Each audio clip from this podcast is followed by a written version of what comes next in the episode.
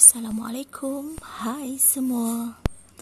Hari ini saya ingin memulakan satu perkongsian tentang masalah darah yang tidak lancar akibat pemakanan dan dari aktiviti harian.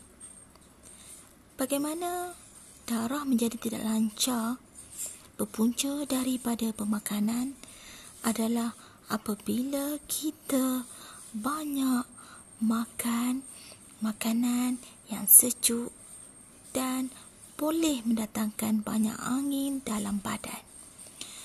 Tapi kita tidak sedar sebenarnya angin dalam badan dan punca daripada darah tidak lancar adalah kerana lewat makan.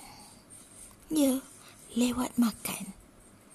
Mungkin anda tertanya-tanya, kenapa lewat makan? Ya, bila kita lewat makan, angin akan mula memasuki badan. Kenapa?